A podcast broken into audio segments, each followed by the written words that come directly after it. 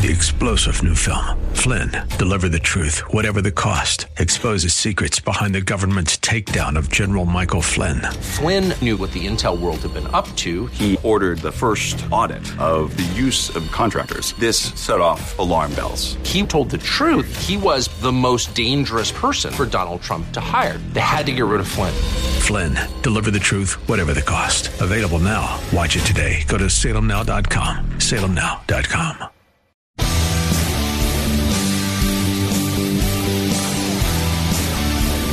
looking for truth from God's Word that you can understand and apply to your life? You'll find it today on Make It Clear with Dr. Stan Ponz. Listen now as Stan makes it clear.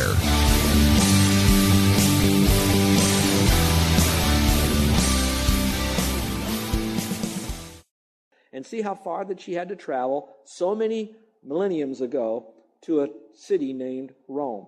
And so she was taking that letter of Rome for the first time.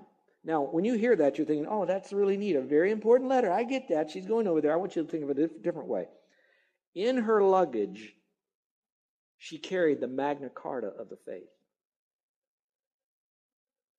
She just didn't carry a list of hellos from Paul.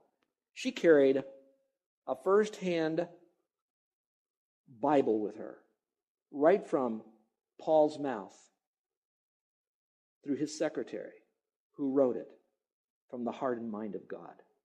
And she carried that, Phoebe. Now, Phoebe is an interesting name because it also has a name that could relate to Diana, goddess of the Ephesians.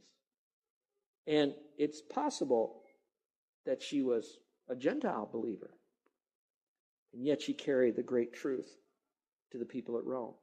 Now, notice how she's identified. Paul then looks at her and he says this okay, she's a, I love it. Starts right out. She's a sister. And you know, um, I think we need to see the ladies in our church as someone very special to us. They're a sister in Christ. So we not only have a special relationship to them, but we protect them and we help them.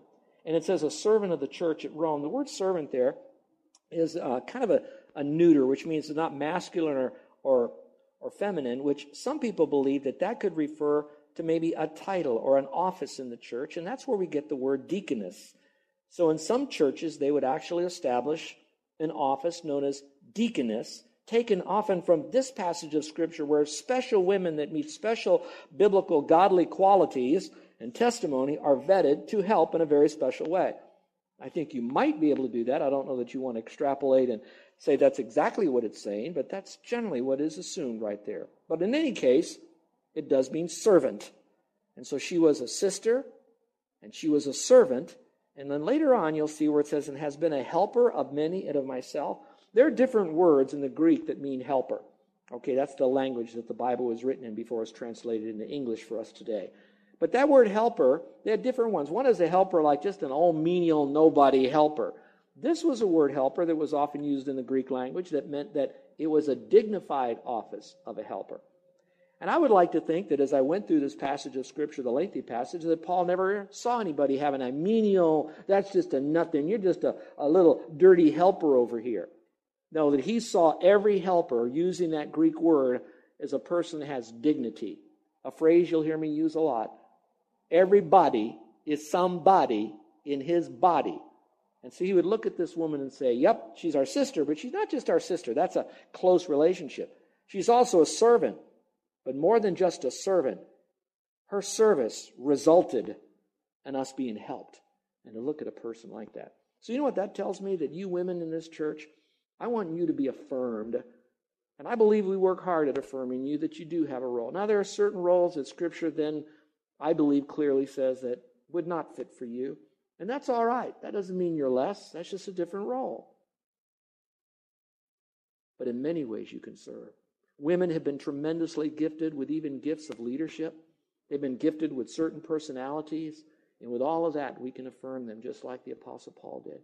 And especially those women who knew how to live their life guided by the principles of God's Word for His glory.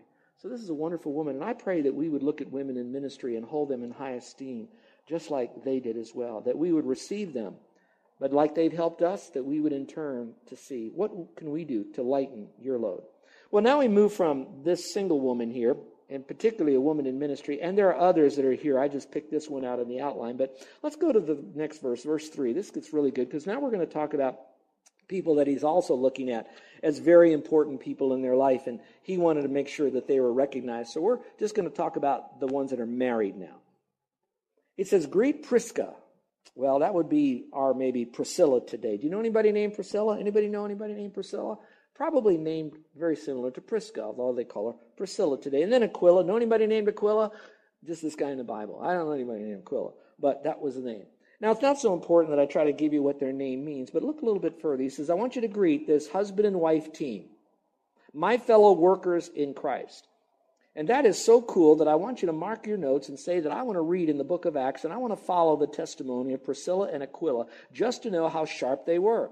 They were so good that they knew how to come alongside someone who was teaching doctrine, not clearly, mostly not correctly, but not clearly, but did have a passion for God, and how that they wisely, privately pulled that couple aside, that man aside, who was like the Chuck Swindoll of those days, not so much in air and doctrine, but in his ability to communicate.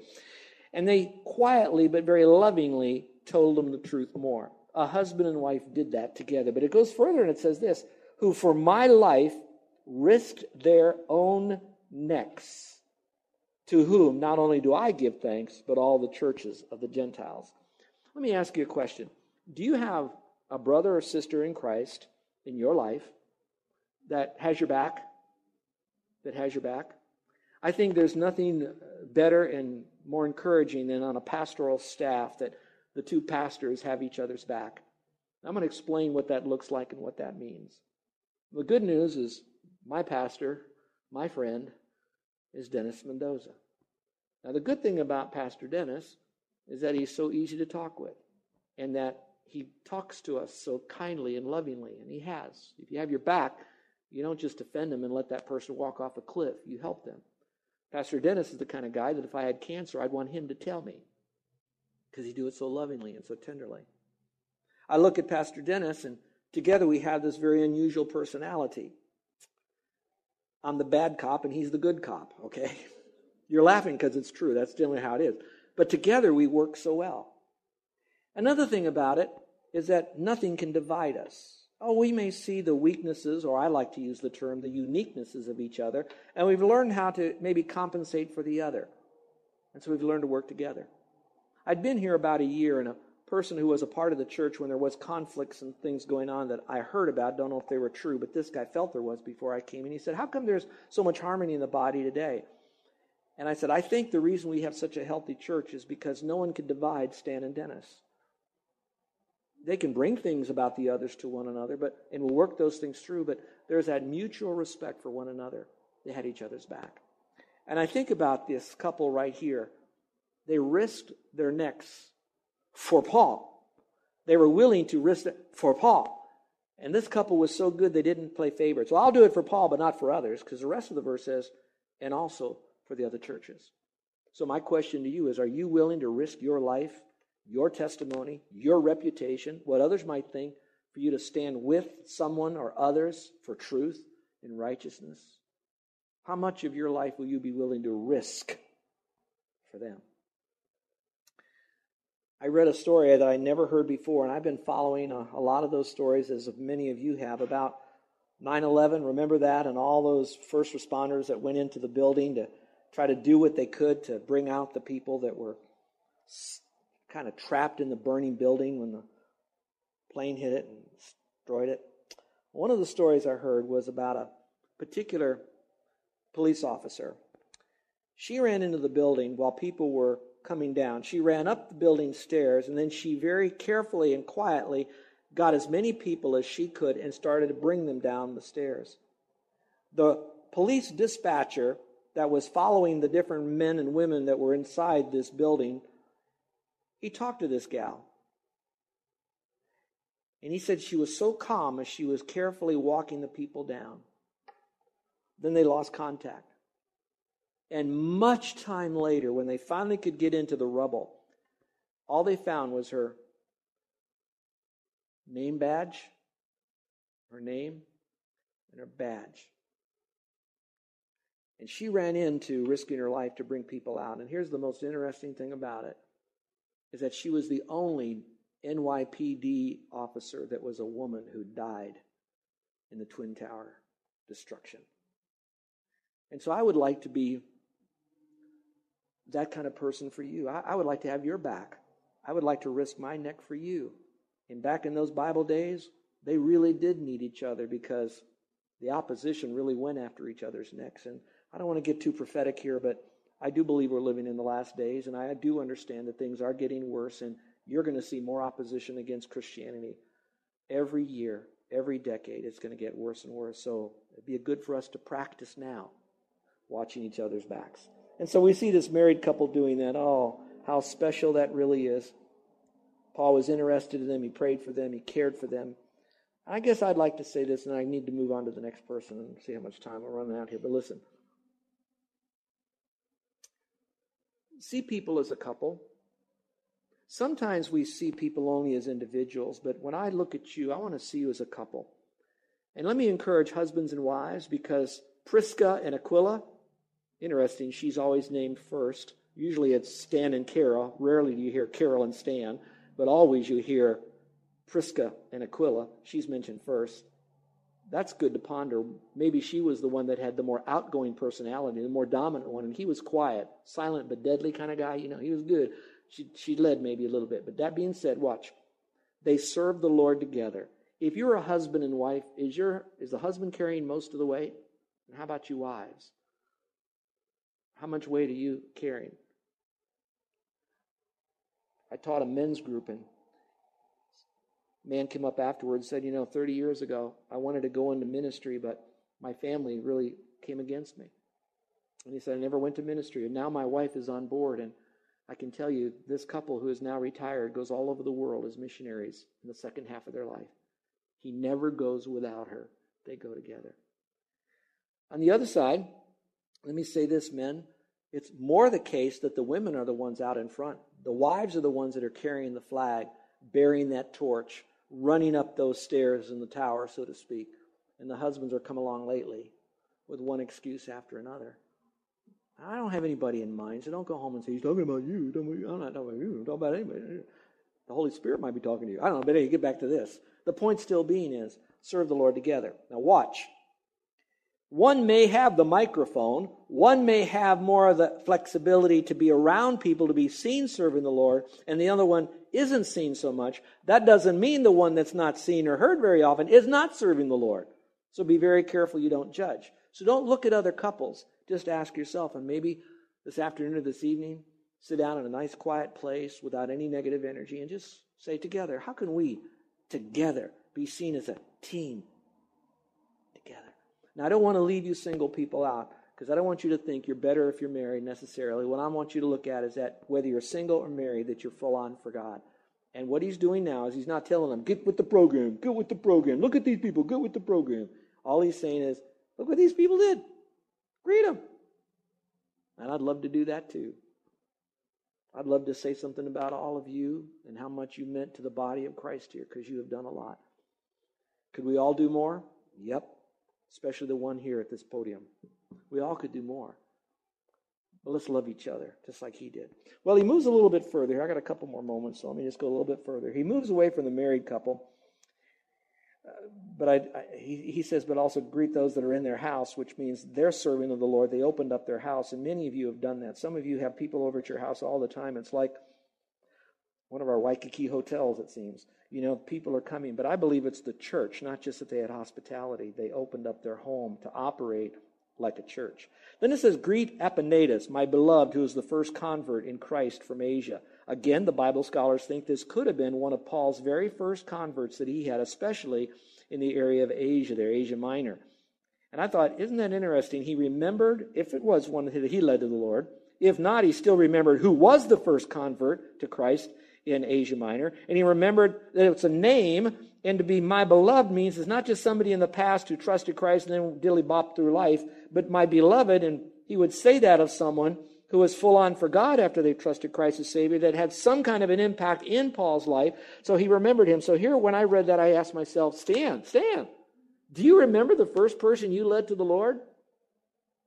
And if you do, do you remember who, when, where? Do you know where they are now? Would you be able to tell others about this person because there was the first one that came to Christ? I don't know that I could because sometimes we just kind of win them and leave them. We don't win them and stay with them. I had a wonderful Bible teacher. He's still teaching the Word of God today as a Bible teacher. He's older man now. He asked us as students in his class, he says, Give me your favorite Bible verse. And we would give it, and I gave him mine. I didn't know why. Later on, he showed me, he told me, and then he showed me. He said, I took your name and I wrote your name right next to your favorite Bible verse in my Bible. And he did that for so many years that when he opened up his Bible, he had a Bible that just had names of everybody he could. I mean, just the place is loaded with names. Now, some verses that everybody like Proverbs 3, 5, and 6. I mean, they're all over the page pointing to that one verse because that's a lot of people's favorite verse.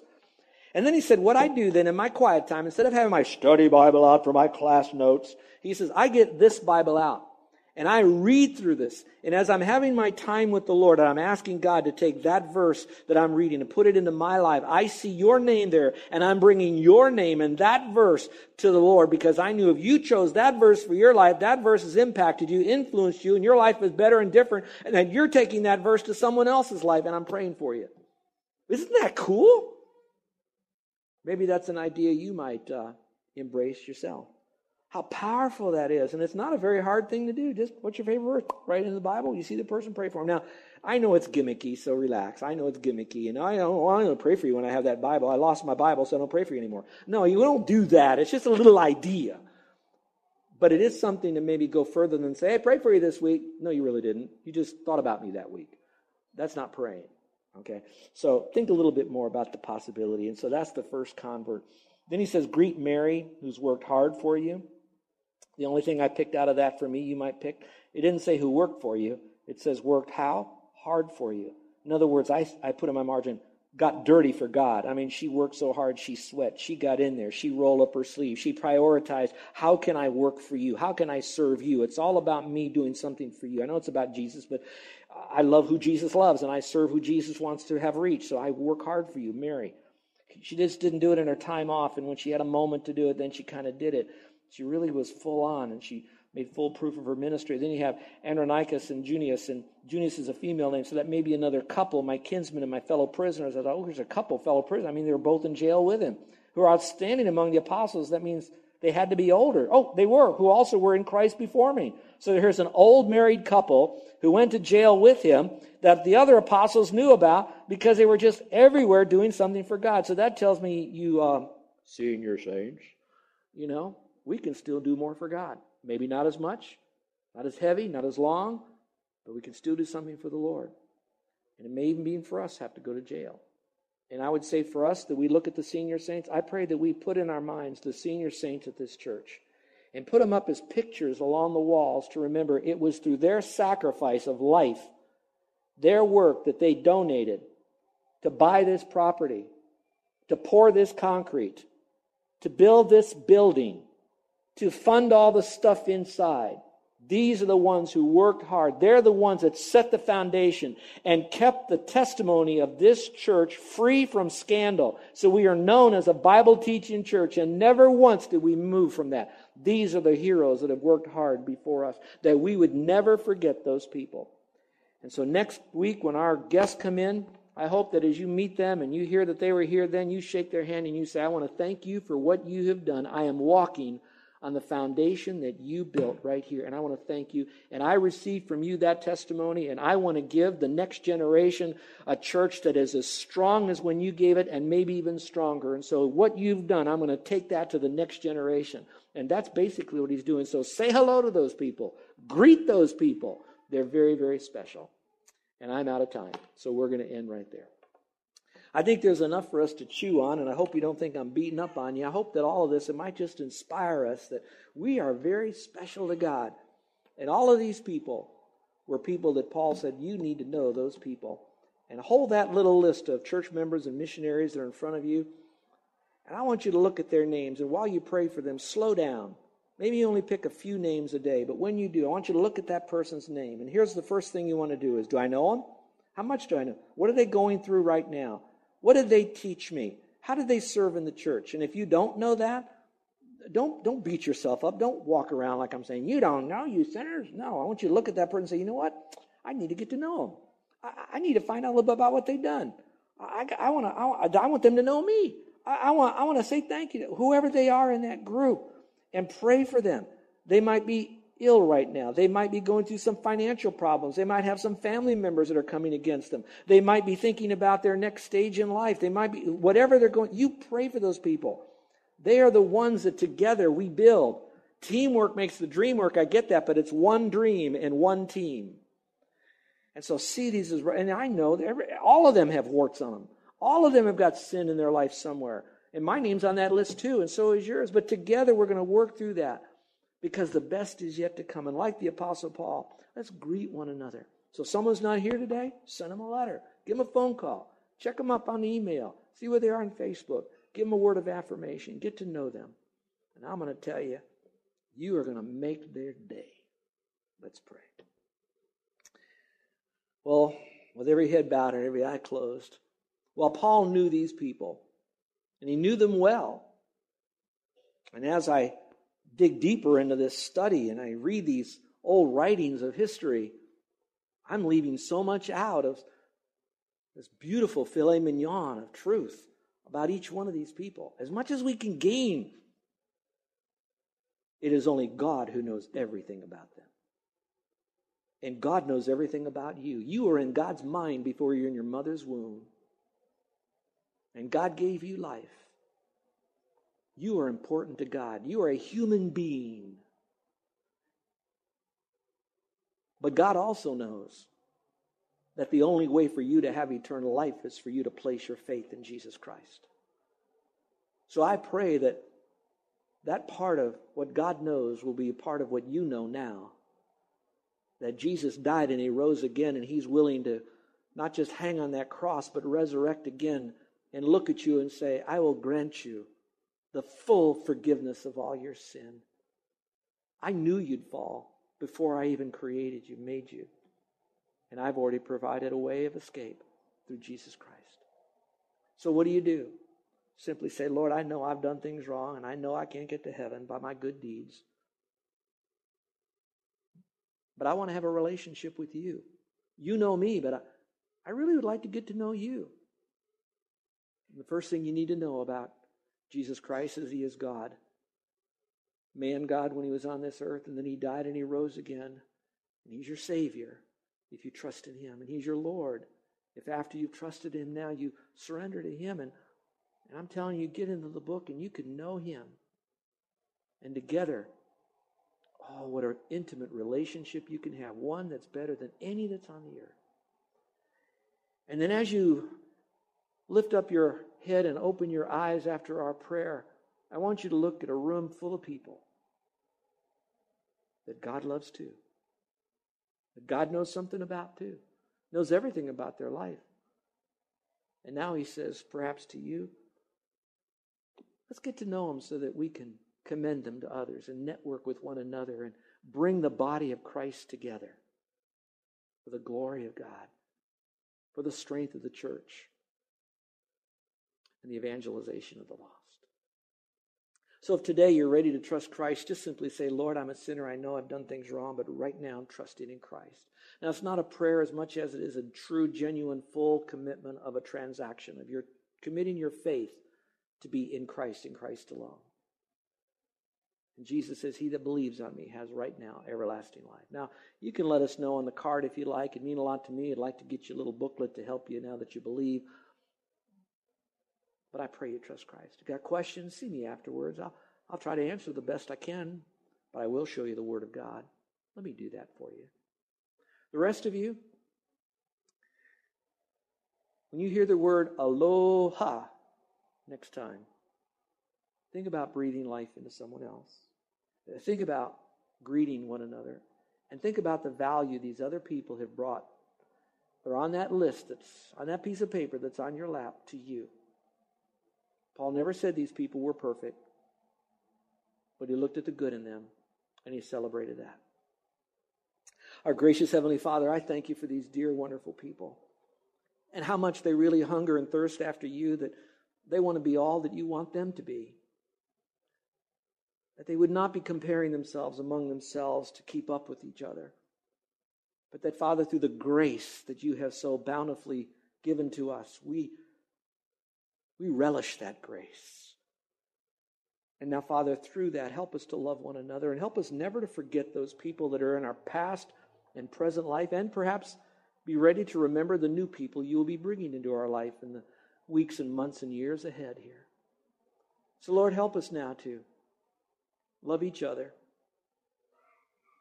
and affirm one another and give them genuine, biblical, Christ like aloha. For it is in your name we pray. Amen. You're listening to Make It Clear with the teaching of Dr. Stan Ponz, founder of Make It Clear Ministries. Make It Clear is dedicated to taking the Word of God with clarity into every person's world.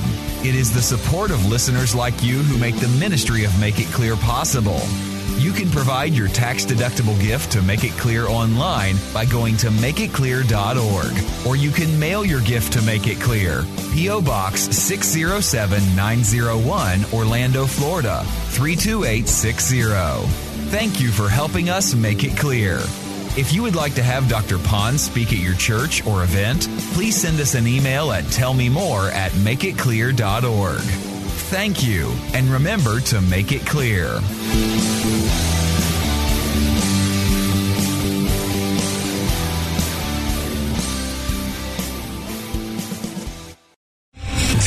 General Michael J. Flynn, head of the Pentagon Intelligence Agency, knew all the government's dirty secrets. He was one of the most respected generals in the military. Flynn knew what the intel world had been up to. He understood its funding. He ordered the first audit of the use of contractors. This set off alarm bells. The explosive new documentary, Flynn, Deliver the Truth, Whatever the Cost, uncovers the facts behind this scandal. Flynn told the truth. He was the most dangerous person for Donald Trump to hire. I find out the worst enemy that I'm going to face in my life is right here in America. They took my assessment and they wanted me to change it. And I was like, I'm not changing it. They had to get rid of Flynn. With in depth interviews, archival footage, and never before seen personal records of the man behind the headlines. I just felt like I was drowning. Flynn, deliver the truth, whatever the cost. Available now. Watch it today. Go to salemnow.com. Salemnow.com.